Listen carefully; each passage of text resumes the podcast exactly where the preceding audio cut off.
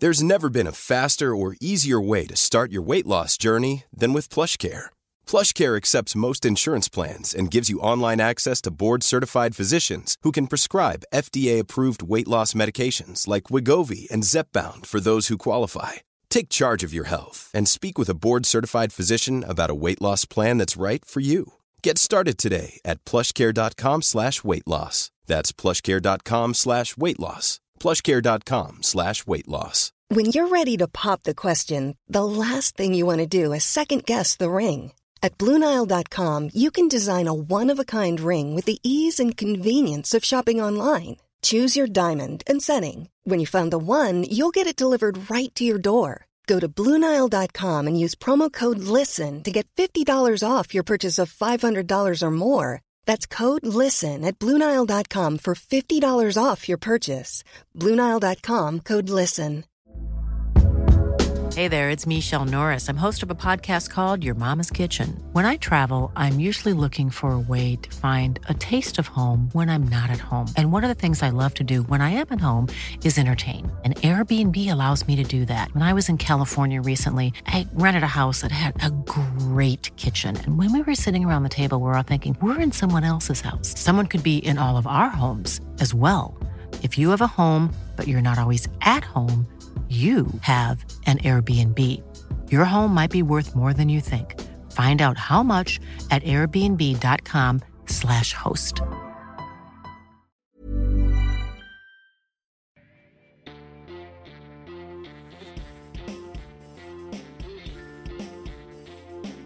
Du lytter til Liberaleren podcast. En podcast av og med Ole T. Holset og Klaus Jakobsen. Din podcast med utgangspunkt I frihet og liberalisme. Sjekk også ut liberaleren.no og kjør debatt!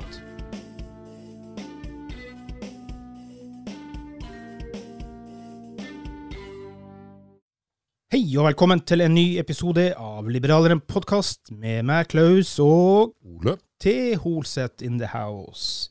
Ja, Ole, I dag har vi en litt spennende episode på gang. I dag en ekte sosialist her. Ja, hei til deg, Per-Eidar Karlsson. Hei på deg, hei ja. På dere. Jo, takk for at du kommer. Du da kommunistrepresentant I Sandefjord Arbeiderpartiet. Det stemmer. Ja. Du, hvor lenge har du vært politisk engasjert? Vet du hva, det så lenge jeg kan huske. Altså, hvis engasjement, hvis du med det tenker altså, interesse for politikk da. Ja.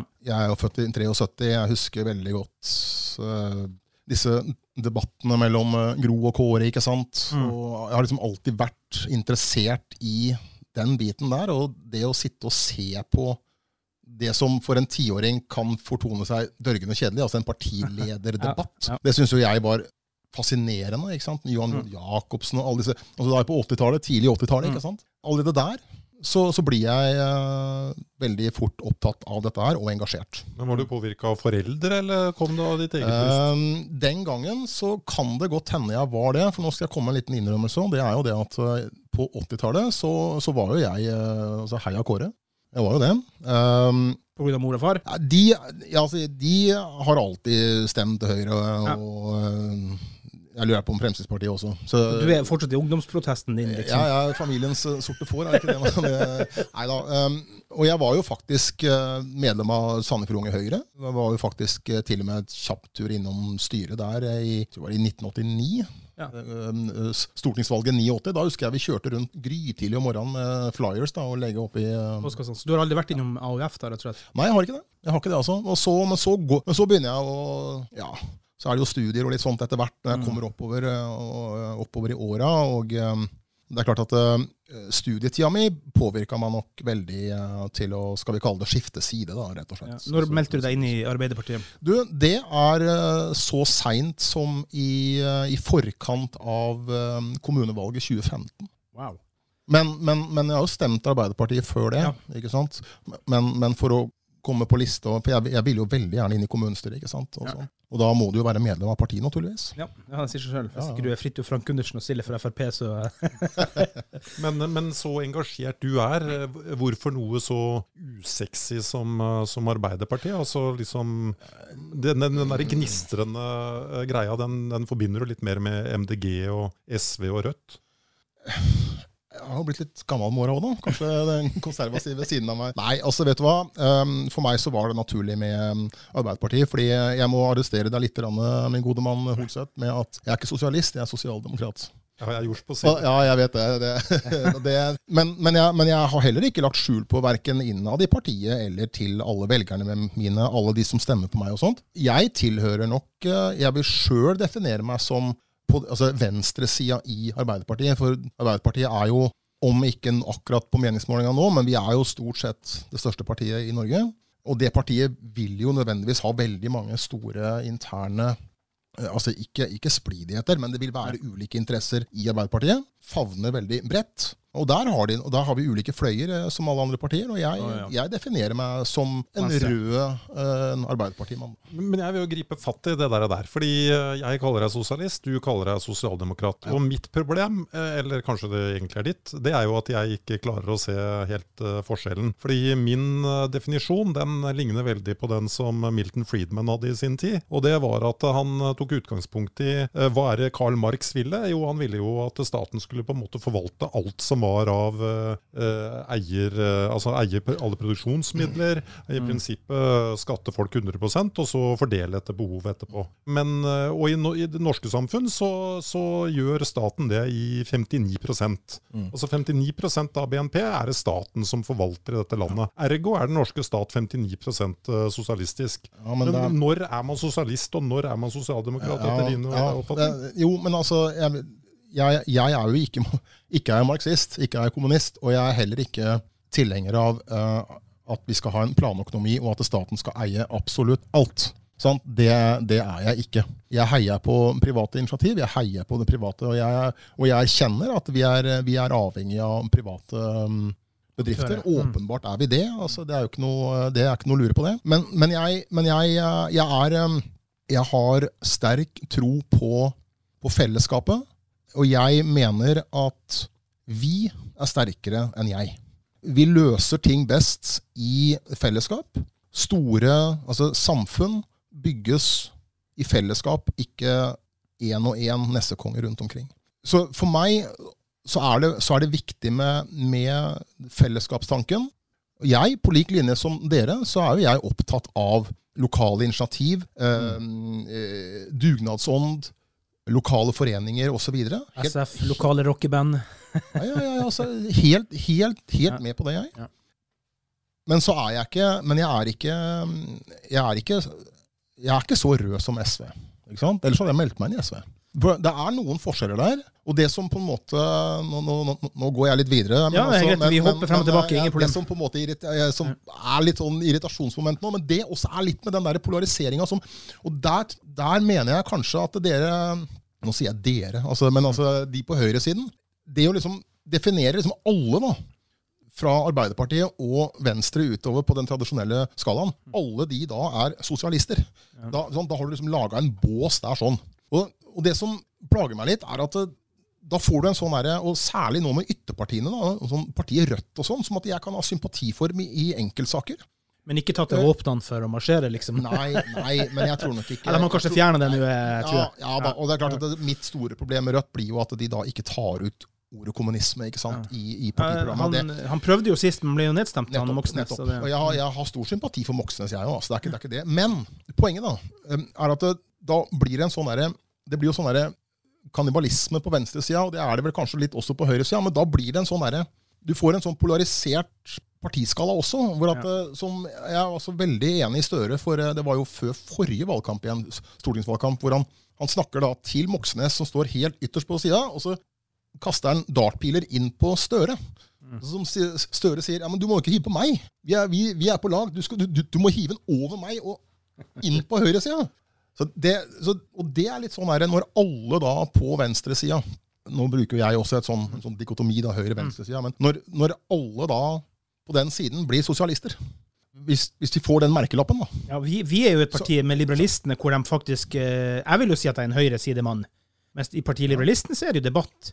Ja. At det ikke noe høyre-venstreside for et parti som liberalistene. Ja, det har jeg fått med meg. Og det har jo på en måte vært litt, det har jeg synes vært litt... Spennende.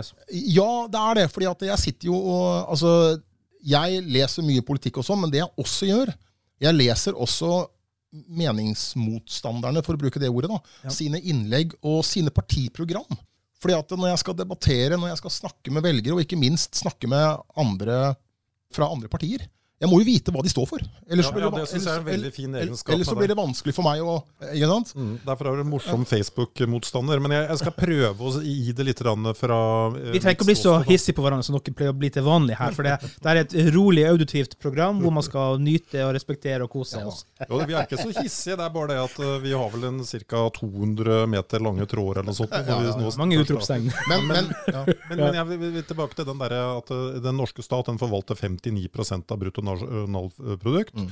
Vi får en tykkere og tykkere lovbok. Vi har en haug med forskrifter. Vi har stadig noen nye offentlige ansvarsområder som det offentlige mener at er veldig viktig. Og så er hovedanliggende, sånn som jeg ser på Arbeiderpartiet, det er at vi må ha mer såkalt solidaritet. Da. Dere kaller det solidaritet. Jeg mener det er veldig mye tvang, og det er ikke solidaritet. Men jeg skal kjøpe den for diskusjonens skyld. Og så sier dere at et av de største problemene i Norge, det er de økende forskjellene. Mm. Og det er jo bare en måte å redusere forskjellen på, det er ved å beskatte de som skaper verdier enda mer, og da eventuelt gi noe mindre til... Så dere er liksom ikke fornøyde, dere blir aldri fornøyde. Gerhardsen, da snakker vi om et Arbeiderparti som forvalter 25% av BNP, og nå er det 59%. Nei, dere er ikke fornøyde. Og det er derfor jeg tenker at ordet sosialist er ikke brukt egentlig som et skjellsord. Det er, i mitt hode da, så er det en realitet. Ja, det kan jo være. Ja, altså... Det der med å beskatte, altså jeg mener jo det, at den progressive linja vi har i Norge i dag, nå tenker jeg på inntektsskatt da, naturligvis, Den synes jeg er bra, og jeg mener at jo mer du tjener, jo mer skal du skatte. Og det gjelder jo åpenbart meg selv også, naturligvis. Altså, jeg er lærer i den offentlige skolen, så jeg blir aldri en rik mann. Men jeg har så jeg klarer meg, og jeg vet at når jeg skatter inn, så går det til noe fornuftig.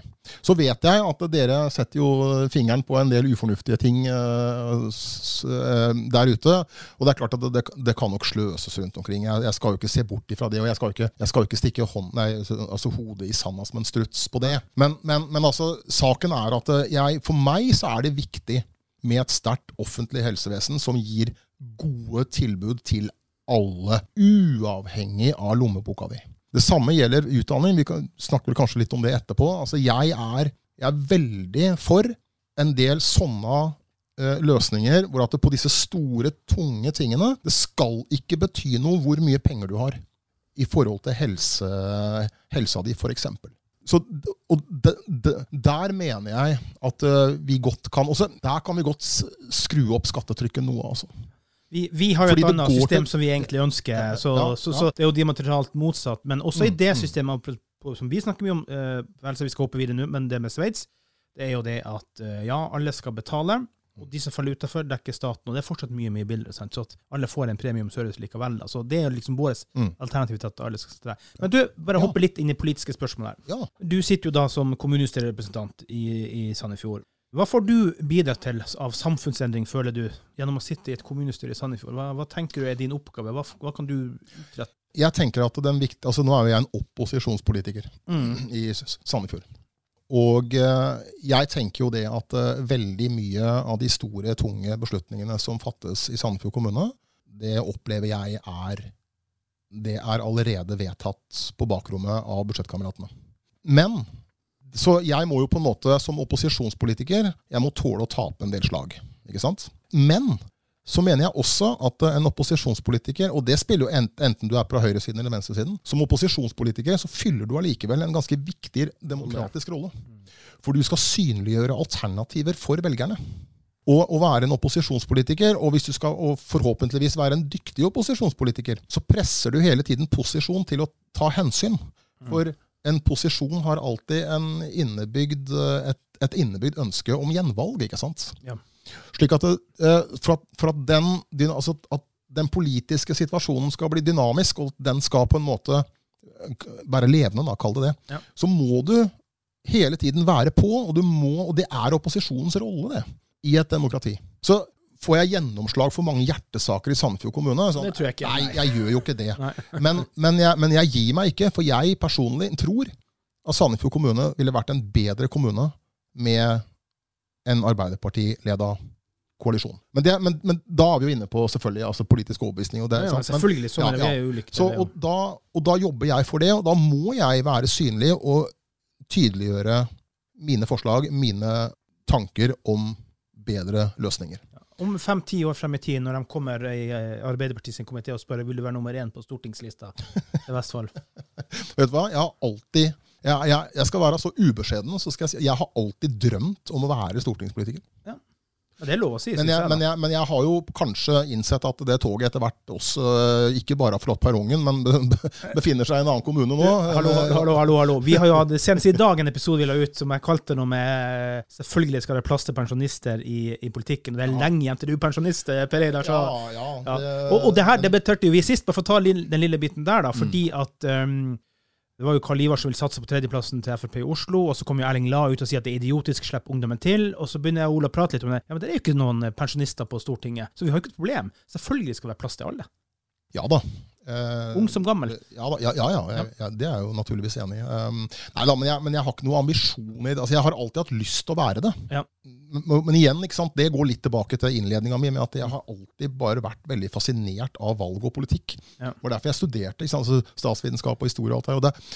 Og en ting er liksom politikken i seg selv, verdivalgene dine, hva du mener og sånt, men også... Ja. Og så hele det, skal vi kalle det sirkuset rundt, da, ikke sant? Altså partilederdebatt, utspørringer, valgnatta, det var jo andre som nikket seg fra Ole, ikke sant? Så, altså. Jeg skal innrømme en ting der som er helt absurd. Til tross for at jeg egentlig ikke har vært politisk aktiv på, nå går jeg sur, sikkert 20-25 år, inntil den mannen der da dro meg ut av hier, så har jeg hver gang i valg, så sitter jeg til morgen og følger med på alle tall. Og vet du hva, det syke der, det er ikke nødvendigvis bare politikken, men jeg blir så fascinert av statistikk og tall. Altså. Så jeg sitter og ser bare tallene opp av det, og pluss og minus her og der, og sånn, og det... Mandatfordeling og alt. Ja, yes, det er en game i seg selv, nesten. Altså, andre liksom så på Melodi Grand Prix, jeg ser på valg. Ja, sant, og Ole nikker. Og det er en sånn ting, jeg må bare skyte inn, nå blir det veldig sånn hyggelig prat her, men det er lov. Det er en sånn ting, altså, for vi satt jo i kommunestyret, Ole og jeg, frem til 2019, ja. Og når du er veldig politisk engasjert, da, så nå får jeg bare snakke for meg selv, men jeg identifiserer veldig fort de personene som du føler en kommunikasjon med, som du føler, altså sånn som Ole. Andre politiske dyr, rett og slett. Ja, altså, vi har jo på en måte for lengst bare latt det bli med, altså vi har bare blitt enige om at vi er på forskjellig, altså vi er i forskjellig politisk galakse. Jeg skulle akkurat si ordet galakse jeg også, det var bra du dro ut det der. Men vi er jo det. Men jeg opplever også en gjensidig respekt, altså begge to er, jeg opplever det, altså begge er kunnskapsrike, begge er veldig engasjerte, vi er opptatt av politikk, vi er opptatt av samfunn, historie kan vi, vi kan snakke tilbake om ikke mange århundrer, men altså vi henter tilbake ting, og det så jeg veldig fort i Ole, og så det er klart at Ole har jo vært en markant figur, og han har jo skrevet noen innlegg, og jeg er jo ikke nødvendigvis enig i de, men jeg blir allikevel tiltrukket til... Han vet å fyre, så det er greit. Jo da, men jeg blir allikevel tiltrukket av det politiske da, ikke sant? Ikke sant? Og der fant jeg tonen med Ole, føler jeg da, veldig fort. Ja, men det vil jeg si at det er gjensidig, fordi at greia er jo at med en del andre politikere, så har jeg følelsen av at de er nesten litt sånn fotballfans-tilleggere, ikke sant? For du kjenner jo til den analogien i og med at det er liksom sånn, ja, du kan skifte kone, men du skifter aldri fotballag og så videre. Og da tenker jeg på de som liksom er så glad i Senterpartiet, at selv om Senterpartiet svinger i alle mulige rare retninger, og mener en ting en dagen og 4 år etterpå noe helt annet, så støtter de det liksom uansett. Ja, da er de jo supportere egentlig bare, og ikke bevisst. For meg er det helt fjernt. Men du, apropos det der engasjement, for du, som du nevnte nu, i sted, at du er jo lærer, og du ser jo veldig mange unge mennesker. Hva tenker du på en måte det vi voksne må gjøre? For jeg er litt bekymret for det her, det manglende interessen for politikk blant ungdom. Jeg har jo den eldste min er jo 20 år, og på valget sist så fikk jeg faktisk nesten alle dem til å stemme på liberalistene, men de visste ikke hva det var, ingenting, og det var bare noe som jeg klarte å lure ut til dem, men det engasjementet, hva er det vi voksne må gjøre for å begynne å vekke det til liv? Jeg tror at vi må gjøre dem oppmerksom på hva politikk er, for jeg tror veldig mange unge egentlig er opptatt av politikk, men de vet ikke selv. Altså, de vet ikke helt hvilke knapper og strenger de skal spille på, og de vet ikke helt at åja, dette jo faktisk politikk. Altså, da vi helt ned på sånne veldig enkle ting. Altså, det kan være mangel på tilbud, det kan være en fotballbane som plutselig kom opp, eller som ikke ble bygd, eller altså, det kan være manglende fritidstilbud. Det kan være mange ulike ting som de egentlig ikke reflekterer over politikk. Da. Og hva skal vi voksne gjøre for å få dem i gang da? Ja, jeg tenker jo det at... pizza og øl og fest. Nei, men altså, snakk med ungdommen. Altså, lytt til dem og hør på hva de faktisk har å si, og hva de opptatt av. Altså, jeg skjønner jo... Altså, et kommunebudsjett kan virke litt... for mye da, for en 14-15-åring. Men altså, på skolene så prøver vi jo. Vi har jo samfunnsfag, og hva skal vi voksne gjøre? Nei, altså, vi må... Kanskje bør vi gi de et talerør. Altså, jeg vet jo, vi har jo et ungdomsråd. Det har jo vært diskutert dette med forsøksordning på å senke stemmerettsalderen og sånt. Der jo jeg litt, da har jeg blitt sånn gammel, så at jeg er litt på gjerdet. Jeg ville nok kanskje sagt at for 10-15 år siden, så ville jeg nok bare sagt, yes, gi dem stemmerett ned på 16 år, og i dag, jeg vet ikke. Men jeg tror jo for eksempel at hvis du senker stemmerettsalderen, nå går jeg inn på det da, som et tema, men altså, hvis du senker stemmerettsalderen, så har jeg jeg har ikke testet det vitenskapelig, jeg vet ikke om det stemmer, men jeg har bare en sånn teori om at jeg tror det fløypartiene som tjener på det. Jeg tror det småpartiene, jeg tror det MDG, jeg tror det Rødt, liberalistene kanskje, altså jeg tror FRP, altså jeg tror det litt de som på en måte vil altså disse gamle, tunge, grå som du kalte dem, altså Høyre, Arbeiderpartiet, altså jeg usikker på om de får en sånn, men når det sagt, AUF gjør det jo kjempebra i skolevalg, så kanskje snakker jeg mot bedre viten der. Men mitt problem med dem at ikke de har inntekt. Altså, andre velger over 18 år, de fleste av dem har jo inntekt. De føler på kroppen når det en regjering som gjør feil valg da. Ja, det kommer vel an på hvor mye penger de har da, men da går vi inn på en annen, da er vi inne på en annen debatt igjen. Men og nå spør jeg dere begge to da, men siden du som lærer da, så tenkte jeg å kaste inn der da, har ungdom egentlig, for at jeg er jo bekymret for den utviklingen, men trenger man egentlig det? Har ungdom egentlig noen gang vært interessert i politikk? Jeg tror det var mer synlig før. Men igjen, det blir jo bare mine observasjoner. Det betyr jo ikke at det landsgjeldende, men det klart at når jeg på 80-tallet og sånn, ikke sant? Når jeg da gikk på barne- og ungdomsskole og etter hvert videregående, altså, da så jeg flere høyrebøttens, det var noen palestinaskjerf, det var litt, altså, det var en litt annen, men det var jo kanskje den måten man uttrykte seg den gangen. I dag har vi sosiale medier, og jeg tror nok altså, sånn som miljøbevegelsen, ikke sant? Altså, vi har jo Jeg tror nok ungdom er opptatt av det.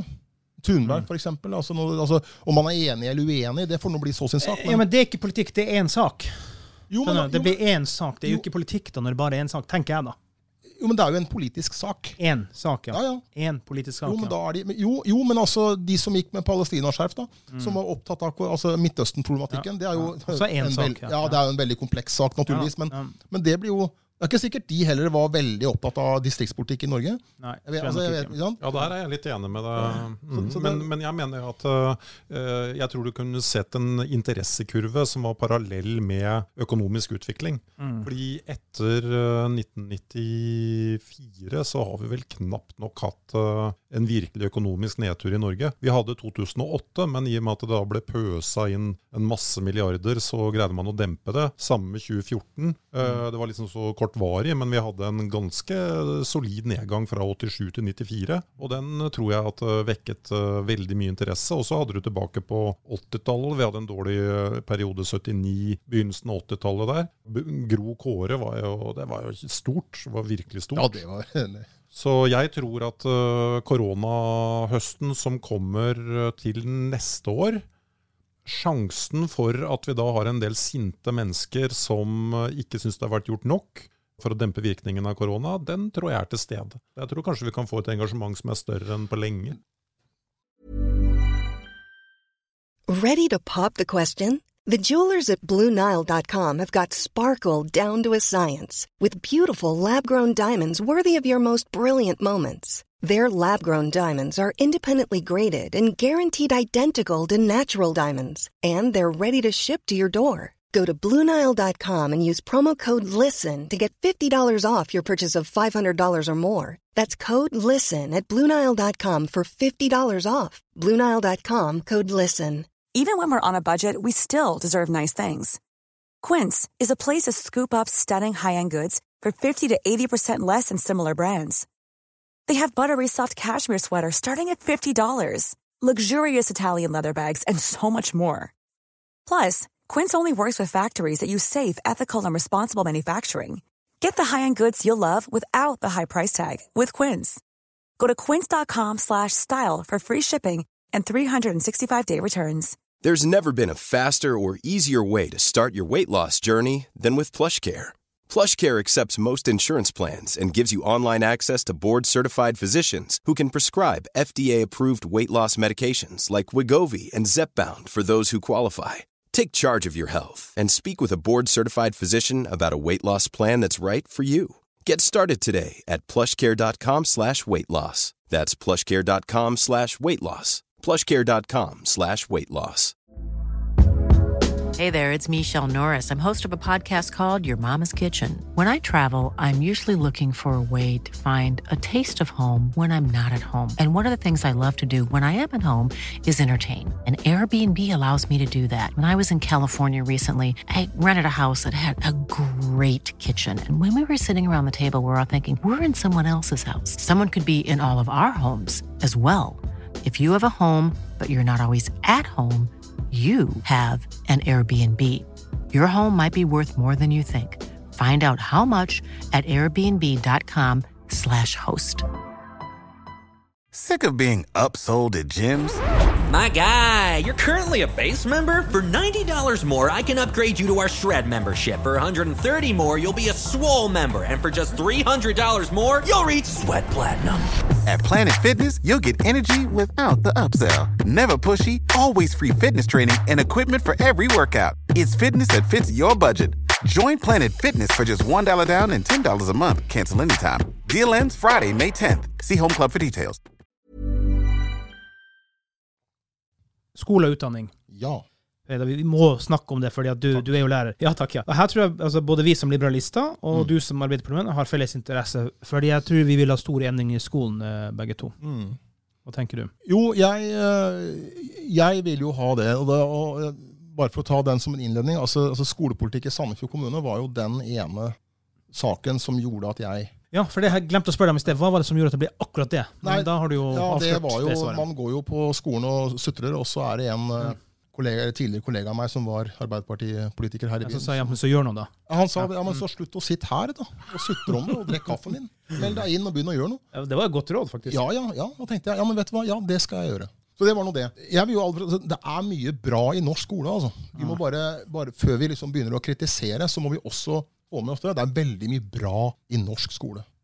Altså, min mening. Det må vi bare ha først som en sånn åpning. Men jeg mener jo, altså, min store bekymring, det den stadige, hva skal vi kalle det, pedagogiske vingeklippinga, som foregår på skolene, hvor lærere mer og mer blir funksjonærer. De mister alt pedagogisk slingringsmonn, for å kalle det, I klasserommet. Og du serveres disse IKEA-pakkeløsningene som det ble skrevet om I avisa her. Jeg helt enig I den kritikken der. Sånn. Det liksom en ting, hvor at lærerne mister all pedagogisk frihet. Den retningen der, den jeg veldig bekymret for. Jeg jo tilhenger av fellesskolen. Det sier seg selv, jeg jo Arbeiderpartimann. Men du ikke imot alternativer? At det finnes alternativer? Nei, men jeg mener at den norske fellesskolen, den bør ha rom for alternativ, altså ulike, eller, altså vi må innse at det ikke et A4-menneske der ute. Nei, og da kan du heller ikke skreddersy noen ting. Men der det så rart, der jo ikke du sosialist. Det jo å være liberal. Nei, for jeg mener at innenfor, det må, altså jeg vil ha det innenfor fellesskolens rammer. Ja, men ble det rødgrønne, da den rødgrønne regjeringen styrte, ble skolen I Sandefjord noe bedre da? Ja, det var noe I hvert fall før New Public Management inntok rådhuset her I byen da. Så det var I hvert fall før den store, eller I hvert fall I begynnelsen der. Nei, altså, det som skjer altså, I norsk skole I dag, når at du allokerer mindre og mindre penger går inn I skolen. Mer og mer penger går til administrative ting. Ja, för skolebudsjettet har ökat väl vart år men inte på riktigt vis då inte nej ja det är nog en mye bättre riktigare mått att säga si det på ja god precisering men alltså men så ska vi vara klara över att när jag då blev aktiv I Sandefjord på grund av Sandefjordskolen ja. Så är det ju också sån att det är väldigt mycket Sandefjordskolen är lovpålagt från centralt håll som inte vi kan göra något med ja. Och där också ligger mycket av byråkratiseringen. Så det är ju inte sån att man bare byråkratiserer I Sandefjord kommunen på rådhuset nej. Det også viktigt att säga si. men alltså men jag är upptatt av fellesskolen för jag menar att fellesskolen är en fantastisk fin plats för olika människor från olika sociala lag, olika grupperingar I samfunnet och mötas. Vi ser I Sverige, jag vet dere har en helt annan mening här och det respekterar jag. Men du ser I Sverige alltså ett socialdemokratiskt land, där har man ju privatiserat utav ville. Altså I Sverige. Og det ser man konsekvensen av I dag med økt segregering. Men jeg mener jo her, du sier at du vil at det skal være plass til alt og alle I fellesskolen. Jeg sier at det det ikke I dag. Det ikke det I dag. Fordi alle skal lære det samme tid. Altså det så styrt. Og med barn som sendes inn fra dem 6 år, kanskje noen 5, sånn som mine var 5, for hun følte sent på det, så det altså, vi så ulike I den fasen der og ditt og natt, og så begynner det å bli bekymringsmeldinger for at du kan ikke det innen det tid, så kan du likevel bli ingeniør 10 år etterpå. Ja. Og det ikke plass til alle, er min oppfattelse. Nei, og da kommer du inn på målstyringa, som ble vedtatt her I Sandefjord kommune, som etter min mening har løpt fullstendig amok. Men det vanvittig mye bedre å være sosialdemokratisk lærer I Porsgrunn? Som arbeiderpartister. Sosialdemokratisk lærer. Jeg er upolitisk I klasserommet. Ja, okay, det, jeg trekker den tilbake, men det bedre å være lærer I en typisk arbeiderpartikommune I Norge? Altså, det kan ikke jeg svare. Altså, det vet jeg ikke, men jeg vil anta at altså, for det første, da, tilbake til det jeg sa at veldig mye av byråkratiseringen I norsk skole, det skjer jo fra sentralt hold. Så det uavhengig av om det Støre eller Erna som sitter ved makta I Stortinget, så dette ting som faller ned, og som kommunene må forholde seg til. Vi gjør uansett noe feil. Vi en av de som bruker mest på penger, men skår ikke spesielt høyt I Europa og så videre. Da. Nei, men så har vi heller ikke skårt noen, altså disse PISA-testene da, som det veldig ofte refereres til. Vi gjør det jo ikke noe bedre der nå enn vi gjorde da. Den gangen hvor det ble ropt store... Altså det ble... Jeg ser det, men minus og minus her blir ikke nødvendigvis pluss. Nei. Nei da, overhovedet ikke. Men jeg mener da, altså igjen da, tilbake til dette med fellesskolen, men at innholdet I skolen, nå jo fagfornyelsen, den har kommet nå. Den skal implementeres nå fra høsten, og det holder vi på med I disse dager. Hva det for noe? Nej fagfornyelsen. Nej, alltså då har vi att docker ska bli mer utan nej, det är en ny alltså den nya läroplanen okay. för norsk skola. Okay. Alltså du hade ju kunskapslöftet 2006, ikke sant? Men då hade ju Støre jag har fått mer respekt för Støre hvis han hade sagt nettopp det att vinner vi valget så ska vi ge makten tillbaka till rektorer och lärare. Ja, jag hör ikke han säger något sånt. Han det är ju inte många veckor sedan eller många månader sedan han faktiskt var ute I media och han tog ett uppgör med akkurat detta här med det jag då kallar för new public management, det jag kallar för alltså målstyrningen. Ja, men menar du att han vill gå in för en norsk skola som gör att på Framnes så satser de mer I den retningen og på Haukerud sånn, og at vi får fritt skolevalg. Det er jo opp til den enkelte kommunen å bestemme, men vi kan jo sende signaler fra sentralt hold nedover. Ja, jeg har ikke hørt at Støre noen gang har vært positiv til det. Han tok oppgjør med... Ja, men hva vitsen med å gi rektorer mer makt til å differensiere sin skole hvis det ikke fritt skolevalg? Ja, da det jo på neste runde da, med fritt skolevalg. Da kommer jo den, jeg regner med det. Fritt skolevalg, jo, men altså fritt skolevalg reiser en del problemstillinger, og det har vi diskutert mange ganger på Facebook, Ole. Fritt skolevalg, da, jeg skjønner jo hva som ligger I det. Men hva gjør du da når, altså ta den skolen jeg jobber på, der det cirka 500 elever, pluss minus. Rimelig fullt. Det ikke plass til veldig mange flere. Hva gjør du hvis det 600 da, som søker dit? Du klarer ikke å gjøre noe med loven som sier at du har rett på plass på den skolen som ligger der nærmest. Så det et puslespill, og veldig mange vil bli nektet å velge skole. Og hvilke kriterier skal du da gå etter for å nekte? Det førstemann til mølla som gjelder da? Eller? Det må være det samme prinsippet som I barnehagen, ja. Der har jo også ventelister, og det førstemann til mølla. Eller om Men for å ikke gå inn i den hete poteten her da, bare for å si det som jeg tror, for vi skal rekke noen saker til også I badstuen her. Det jeg veldig stor tro på. Jeg jo halvt finsk, jeg egentlig mer finsk, litt på pappas side også. I Finland, det ikke lekser, de legger inn masse leketid. Altså, de danner et annet grunnlag, og de scorer på disse PISA-testene mye bedre enn oss da. Jeg har veldig tro på heldagsskolen, fordi barna kommer hjem til utrolig ulike sosiale forhold. Naboen her for eksempel, ikke så god I norsk, skal lære sine barn. Få det gjort på skolen. 1 time ekstra, ferdig med det. Jeg sikker på vi hadde scoret så sykt mye høyere på alle de her testene da. Ja, altså... når du kommer til... Altså, man snakker om Finland, man snakker lekser for eksempel... står ingenting I opplæringsloven om at man skal at lekser skal være, at lekser obligatorisk I Norge. Da ble jeg arrestert. Jeg trodde jeg faktisk var en del av pakken. Nei. Så hvorfor det ingen som tør å teste ut det da? Jo, men det det. Jo da, det mange skoler som gjør det. Det? Ja. Just. Ja, du lærer, du bør vite det bedre. Jeg ikke noen guru her, men altså, det mange, jeg har hørt noen podcaster, blant annet Lektor Lommedalen, tror jeg en sånn, det en sånn fin podcast som jeg har hørt på noen ganger. Der tok de opp det, der var en skole I Bergen for eksempel. Men altså, det evaluering av det? Eller har de ikke kommet så langt? Jo, den rektoren som jeg hørte på der da, sa at her har vi god erfaring med dette her. Men altså, leksefri, det betyr ikke, jeg hører jo på podcastene deres, fordi jeg synes det artig da, og jeg, som sagt, som jeg sa I sted, jeg liker å sette meg inn I hva andre står for, ikke sant? Det må jeg. Og da var det en gang jeg reagerte, for da snakket dere om venstresideskolen, eller altså Arbeiderpartiskolen. Kumbaya-skolen. Da måtte jeg, og det ingenting Kumbaya. Jeg skal si beklager for den. Nei, jeg humret og lo, men så var det sånn, Søren, der skulle jeg vært. Men altså, det ingenting Kumbaya med å ikke gi lekser. Fordi det forskjell på lekser, altså I den tradisjonelle forstand, ta med hjem, men det hjemmearbeid. Men altså heldagsskole, du kan sitte og jobbe skole på, altså, fram til 3:00 eller noe sånt, hvor du har en pedagog, du har en faglærer som der med elevene. Det sosial utjevning, vet du. Jeg 100% enig med deg, og jeg har jo produsert 4 barn, og ett av dem, hun formelig elsket lekser, og så har vi et annet barn som det rett og slett jeg ser ødeleggende.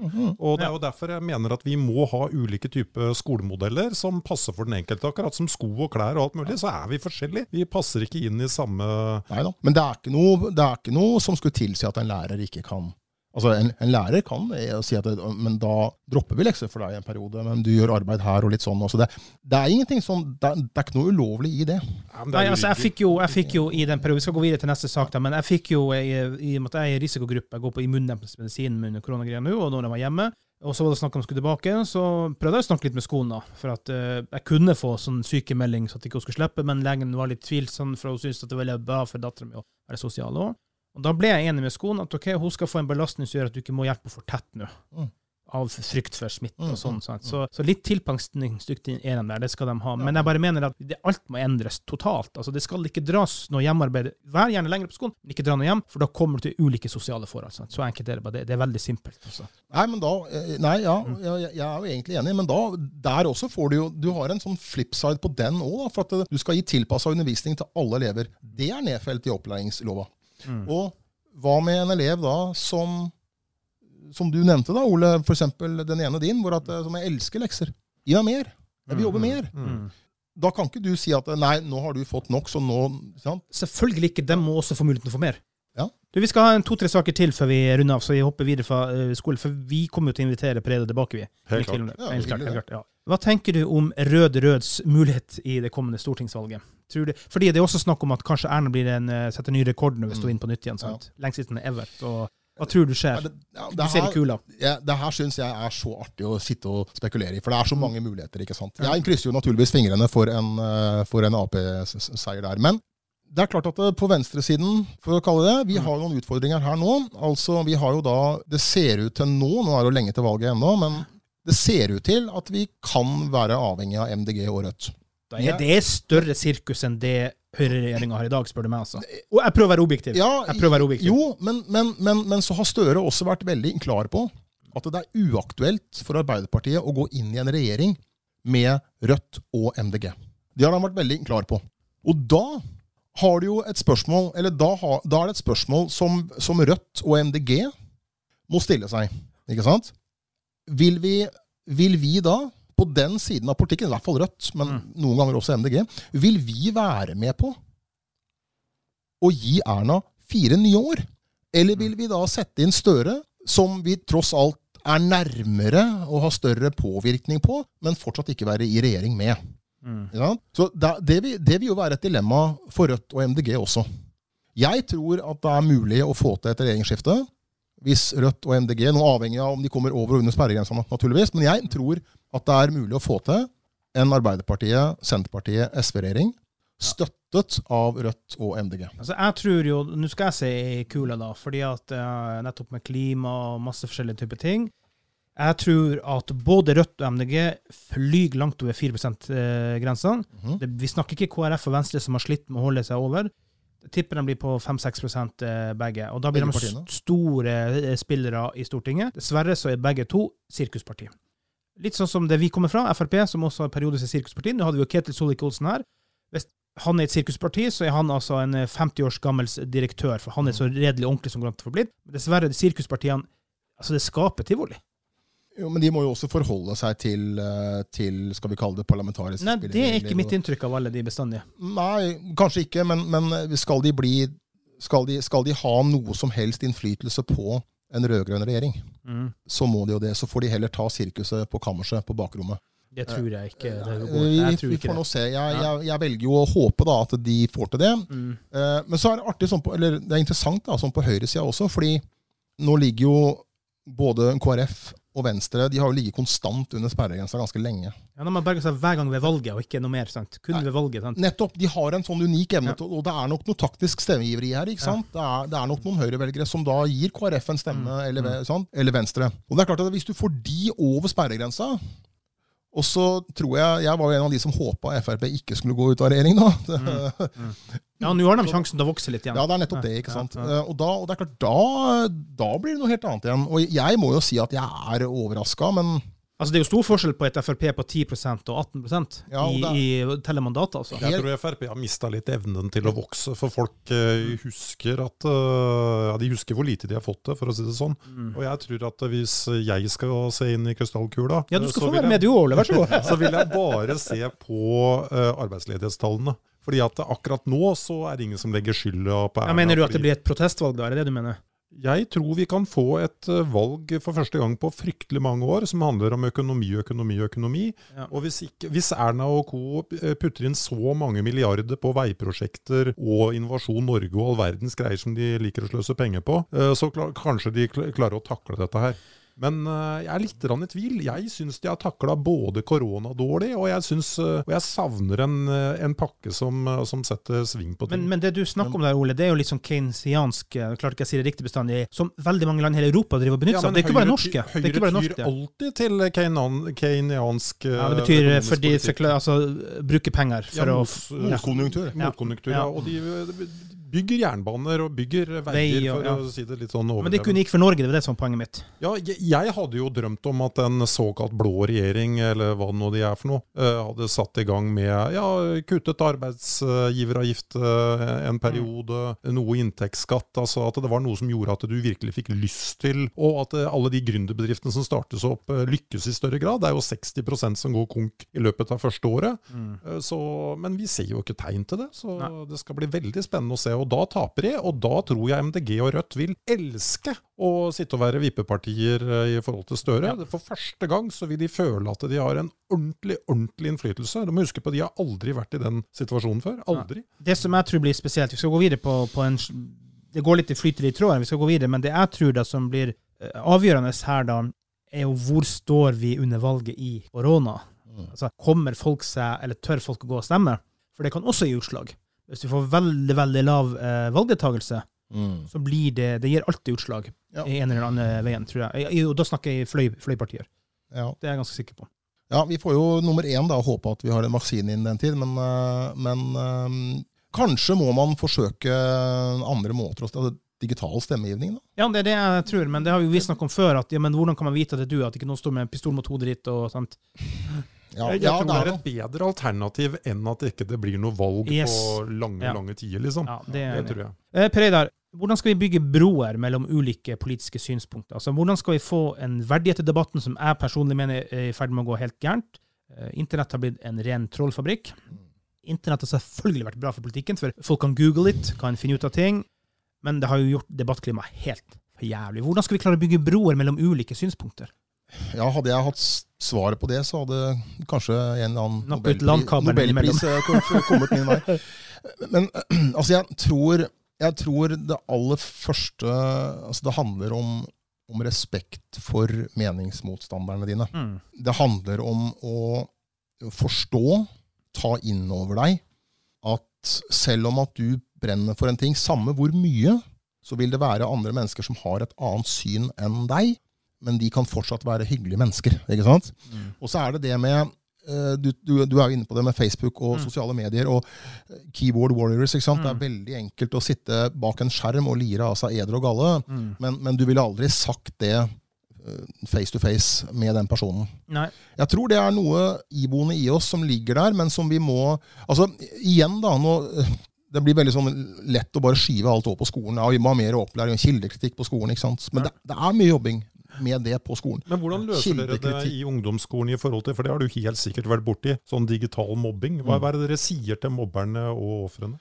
Altså for det første så er jo dette her nå, og det er jo en av de tingene som er en sånn byråkratisering, men som intensjonen er veldig god med det, altså den nye paragraf 9a i opplæringsloven da, altså mobbeparagrafen da, som ligger der. Der er jo nå, altså nettmobbing er jo også inne der nå, og ikke bare nettmobbing på skolen, men hvis det er ting som kan relateres til skolen, så kan skolen reagere. Altså, hvis du sitter hjemme da, ikke sant? Og det er jo en ting som skolene tar veldig på alvor. Det er det første vi sier til elevene. Da. Altså, når vi går gjennom skoleregler og alt dette her sånn, så er det veldig fokus. Politiet er innom skolene og har en runde med nettvett, ikke sant, og fildeling med hverandre, og mobbing og alt dette her. Da har jeg noe å frykte. Mine to små barn som begynner på ungdomsskolen om noen år, har jeg noe å frykte. De to største, der var jo ikke noe nett, så... Nei, jeg må jo først... Altså, vi er veldig flinke i skolen på dette her, men kan vi ta alt? Det er nok en utopi. Men, og her, beklager å si det, men det her er, altså, her må... Altså, hjemme. Altså, du som foresatt kan ikke bare kjøpe en smarttelefon til ungen din og tenke at min unge det fikser det her. Mm. Følg med. Ha en åpen dialog med ungene dine hjemme. Er de på Instagram, så hiv deg på. Du trenger ikke å vite hva Instagram er engang, men hiv deg på det, og legg til datteren eller sønnen din. Følg litt med. Snakk åpent med dem om det. Vær tydelig på en del regler. Vær tydelig til ting du ikke ville sagt face to face. Aldri si det. Jeg er litt tro på det der. Det handler ikke om at vi skal være populære foreldre hele tiden. Nei. Jeg tror det er derfor vi er for snille i dag. Vi er surputer, ja. Og vi skal huske på en ting. En av de tingene jeg beit meg merke til når jeg på Blindern skulle bli lærer, så var det en professor som så og sa, nå skal dere snart ut og ha lærergjerninga di. Husk på at du skal aldri, altså som lærer, du skal aldri være instrument for foreldrenes barneoppdragelse. Men så er det klart det at vi har veldig mye med ungene å gjøre i det daglige. Mm. Og vi blir jo en del av livet til ungene, i hvert fall for en periode. Vi ser mye, så kommunikasjon med skolen, og ikke minst kommunikasjon med ungene deres hjemme, det er fryktelig viktig. Altså. Åpenhet, ærlighet. La de tråkke feil noen ganger. Det er altså alle... Hvem er det som ikke har gjort det før? Nei, men ikke sant? Men åpen og ærlig, og forvent at skolen tar tak i ting hvis det kommer opp, for det gjør de. Og det har de en lovpålagt. Altså det er en lovpålagt greie her. Skolen skal ta tak i det. Fra vi oppdager det til det skal tas tak i, så skal, det her står jo nedfelt, så går 5 virkedager. Altså innen det. Du var jo litt inne på det her da vi skal avslutte, men du var jo litt inne på det i forrige svar da, fordi at jeg sliter jo litt med det her med, altså ikke bare politiske motpoler som ikke respekterer hverandre, bare se hvilke debatter man kan bevittne internt i liberalistmiljøet, hvor du blir beskyldt for å være kommunist hvis du bare ser ett år feil, så det er sånn her helt absurd. Men jeg mener at en stor del av utfordringene for å få respekt for hverandre, vi må akseptere at det er mennesker med andre holdninger. Her har vi en trend som er veldig dårlig nå. Facebook, Twitter, Instagram. De fjerner vekk alle de ikke, i gåsiden, liker. Skjønner du, liker. Det så feil vei å gå, og da ender man opp med et narrativ som bare går i en skjevfordeling, og så lærer man ingenting om det andre. Alle må få lov å ha sine meninger. Selv om du ikke liker dem. Ja, også, det her må vi få en respekt for. Ja, og så det veldig lett i dag. Det en tanke som slo meg nå. Vi har ganske lett for i dag å hive seg på et hylekor. Ja. Sett deg heller inn i saken selv. Ja. Altså, du må gjerne gå rundt og hyle, og skal vi kalle det hate sosialister, eller kalle alle langt ut på høyre siden for rasister. Klimaforkjemper, eller klimafornekter. Ja. Men altså, uansett hvem det altså, ja vel, du mener det, men les motstanderens argumenter da. Sett deg inn i hva de mener. Du trenger ikke å være enig i det, men les hva de mener. Altså, sett deg inn i det. Ja, fordi i dag så det veldig sånn at altså det narrativet da, som du snakker om, du hiver deg på. Og så, ja, nå alle de sånn. Sant? Alle de, så har du på en måte kategorisert de med en gang. Ikke sant? Og så uansett så det feil, det negativt. Og så blir personene som mener det, blir da karakterisert på en måte. Ja, jeg kom på en idé nå. Sånn som i USA, unnskyld at jeg avbryter, men sånn som i USA, altså meningsmålingene, altså ved forrige valg da, altså Trump-tilhengerne ble jo, jeg kan si mye om Trump, men det skal jeg ikke gjøre nå, men der var det jo altså meningsmålingene ble jo skeive, fordi det var veldig mange som ikke tørte å innrømme at de kom til å stemme på den. Ja, og det sier de kan bli et større problem denne gangen. Ja, det kan godt hende. For nå leder jo Biden enda mer enn det Clinton gjorde. Ja, men nå leste jeg at Trump har tatt litt igjen da. Det så jeg på nyheten her, så det blir også en... Jeg har en idé her da, og det her har ingenting med liberalisme å gjøre. Det bare en personlig idé. Jeg på 12-meteren igjen, som jeg pleier å si til Ole. For Kjetil Solvik-Olsen var gjest hos oss. Den er ikke kommet ut enda, for det var mye å klippe, så den kommer snart. Kanskje rundt skoletiden når du skal... Du har begynt allerede faktisk på skolen, men for han også sier jo det, og det jo et helt kjent problem. Han legger ut en sak, og så begynner folk å debattere, og han sier med en gang, de har ikke lest innholdet. De bare begynner å debattere. Nei. Så hva med en idé om at du får ikke til å kommentere, for du har vært innom og lest og krysset langt nede. Nettopp for å sette deg inn i, hva det som sagt og med? Folk begynner debattene uten å gå inn i innholdet. Det synes jeg var en glimrende idé, faktisk. Ja, men det ikke det? Jo, det en god idé, for der har man jo brent. Jeg kan jo bare snakke for meg selv, men det klart at det flere ganger liksom, en eller annen har postet et eller annet, og så ser jeg, altså jeg har ikke klikket på og lest, men jeg ser, ok, der det et eller annet med Siv Jensen. Ja, og så ser jeg... Og det skulle drittkjæring med en gang. Nei, det gjør jeg ikke, men så ser jeg da hvem som kommenterer, og så uten å lese saken, så begynner jeg å lese kommentarene, og så hiver jeg meg på en kommentar, og så blir, ikke sant? Og så plutselig så driver du og diskuterer ting, men så det enten så du faktisk enig med innlegget, eller så du i hvert fall ikke så uenig som du, ikke sant? Altså, da gjør du en, ikke sant? Og den har jo jeg gått i før, sånn, så les saken og sett deg inn i hva det før du uttaler deg. Godt tips. Ja. Vi skal ta siste sak. Det her jo en podcast om liberalisme og frihet. Hva ligger i ordet frihet for deg, Per-Eidar Karlsson? Hva frihet for deg? Ja, det et kjempe... Rock og musikk, vet jeg. Ja da, det et, og litt fotball også. Men det et kjempetema. Og jeg har null problemer med å sette meg inn i tankegangen til en del liberalister, hvis jeg har skjønt liberalistenes synspunkter. Jeg tror ikke vi heller selv skjønner bestandig. Nei, men altså du har et utsagn som heter at min frihet stopper der din begynner. Ja, den enig. Det nesten på kardemommebyloven. Ja, ikke sant? Men så kommer du inn på en del temaer hvor at dette her blir litt kontroversielt, og det blir litt vanskelig. Jeg tenker for eksempel innenfor religionsfrihet, sant? Det noe vi alle håper jeg i hvert fall her inne hegner om. Altså jeg full, jeg ateist selv, men jeg fullt med på full religionsfrihet. Det og det vel en selvfølge, mener jeg. Men hva da når noe religionsutøvelse på en måte begynner å liksom... Frihetsgrenser. Ja, de begynner å liksom nærme deg den... Manipulasjon og den type ting. Ja, men altså i hvert fall når din rett til å utfolde og utøve din religion, når den begynner å begrense min frihet, da har du liksom plutselig en litt sånn der skjør balansegang her. Men så har du en annen ting, ikke sant, som jeg elsker jo å filosofere rundt frihetsbegrepet. Er jeg fri før alle frie? Hvis du skjønner hva jeg mener, altså... Kan du egentlig snakke om full frihet da? Og hvis vi skal plutselig begynne å snakke om økonomi oppi alt dette her, jeg ikke en kommunist og mener ikke at alle skal tjene like mye penger, og har du jobbet hardt og tjent masse penger, så fortjener du hver krone, by all means. Men i det øyeblikket du har, det en del, skal vi kalle det, når det blir en del altså i samfunnet, det ting ikke du kan være med på, fordi at det koster for mye penger. Ikke nødvendigvis for at du vil med ungene dine, for eksempel. Jeg tenker jo nå på breddeidrett og en del sånne ting, ikke sant? Altså, det har blitt sånn kjøpepress, og det så vanvittig dyrt mye av det greiene sånn. Nei, jeg kunne ikke være mer uenig, tror jeg. Nei, det regner jeg med. Hva mener du da? For jeg kan skrive under på pengene man bruker på idretten til barn. Det har ikke noe med saken å gjøre. Poenget jo det at sosialister og sosialdemokrater, de leter stadig etter, kall det loopholes da, i det de kaller for Forskjells-Norge. Og jeg mener at forskjeller stort sett bra. Det betyr at de som ikke tjener så mye penger, de kan ha som et ideal å klatre oppover, og det at du nødt til å ta joggeskoa fatt og bli en god løper, for det ganske rimelig å investere i for foreldre uten så mye penger, det ikke noe galt i det. Alle må ikke bli slalomkjørere. Nei. Men da vi inne på... Nei da, men da vi inne på... Nei, overhodet ikke. Men da vi inne på dette med frihetsbegrep igjen da. Er du født fri? Hvis du født inn i noen økonomiske rammer som du... Altså hvis du... Og da får du plutselig en sånn sosial reproduksjon, og så vi i gang med... Ja, da kan jeg bare si klart med en gang. Vi, i dagens Norge i hvert fall, der vi ikke født fri. Reguleringer. Militære.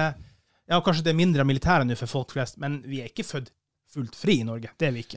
Nei, men du allikevel... Jeg hardcore liberalist, så der vi ikke fri. Men du allikevel... Men du jo født med en del umistelige rettigheter. Altså, i det øyeblikket du født, så har du jo en del umistelige menneskerettigheter. Ja, si det til barndommen min.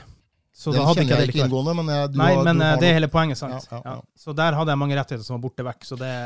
Ja da, ja. Og det kan bare si kort og godt, fordi at pappa var pokekompis med kommunlegen, pokekompis med lensmannen, sant? Så derfor gikk det ganske greit. Poenget da, det jo det at hvis det idrett, for det var egentlig du som kastet den ballen, jo, det var et eksempel. Det handler jo om faren din gidder å kjøre deg til treninga, liksom. For noen jo det umulig å bli landslags... Jeg mener jo kanskje at man kjører ungene for mye på trening.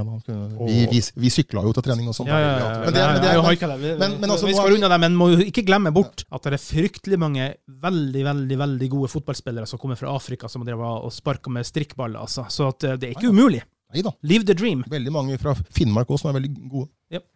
Stefan Johansen, Sigurd Rushfeldt har jeg stått i mål mot å tappe 3-0 før. Ja, det tror jeg. Så Borten Hans Pedersen spiller enda i Alta i andre divisjon. Ja. Så det har vært noen da. Så, men frihetsbegrepet veldig interessant å diskutere.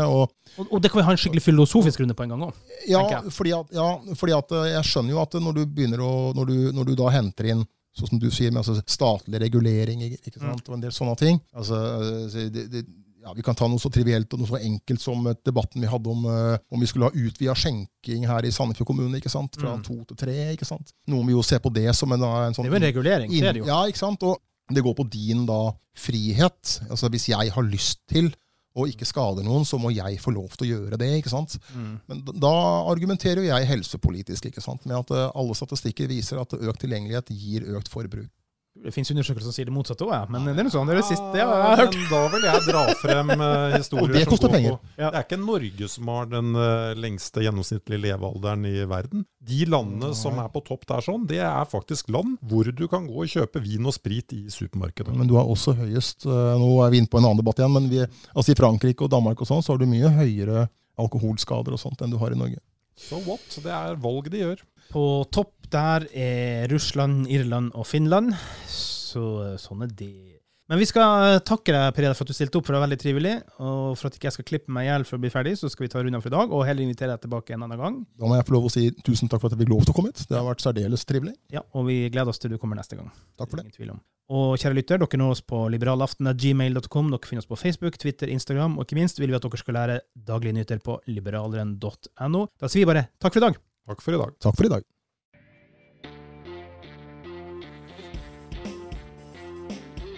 Du har lyttet til Liberaleren podcast. Din podcast med utgangspunkt i frihet og liberalisme. Vi setter stor pris på om du vil abonnere på oss i din podcast. Følg oss gjerne også på Facebook, Instagram, Twitter og YouTube. Les også dine nyheter på liberaleren.no.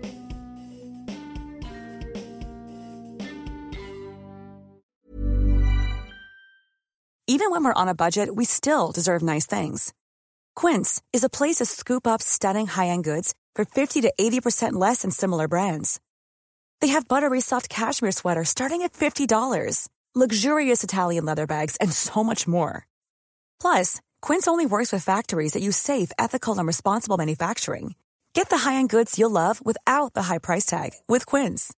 Go to quince.com/style for free shipping and 365-day returns.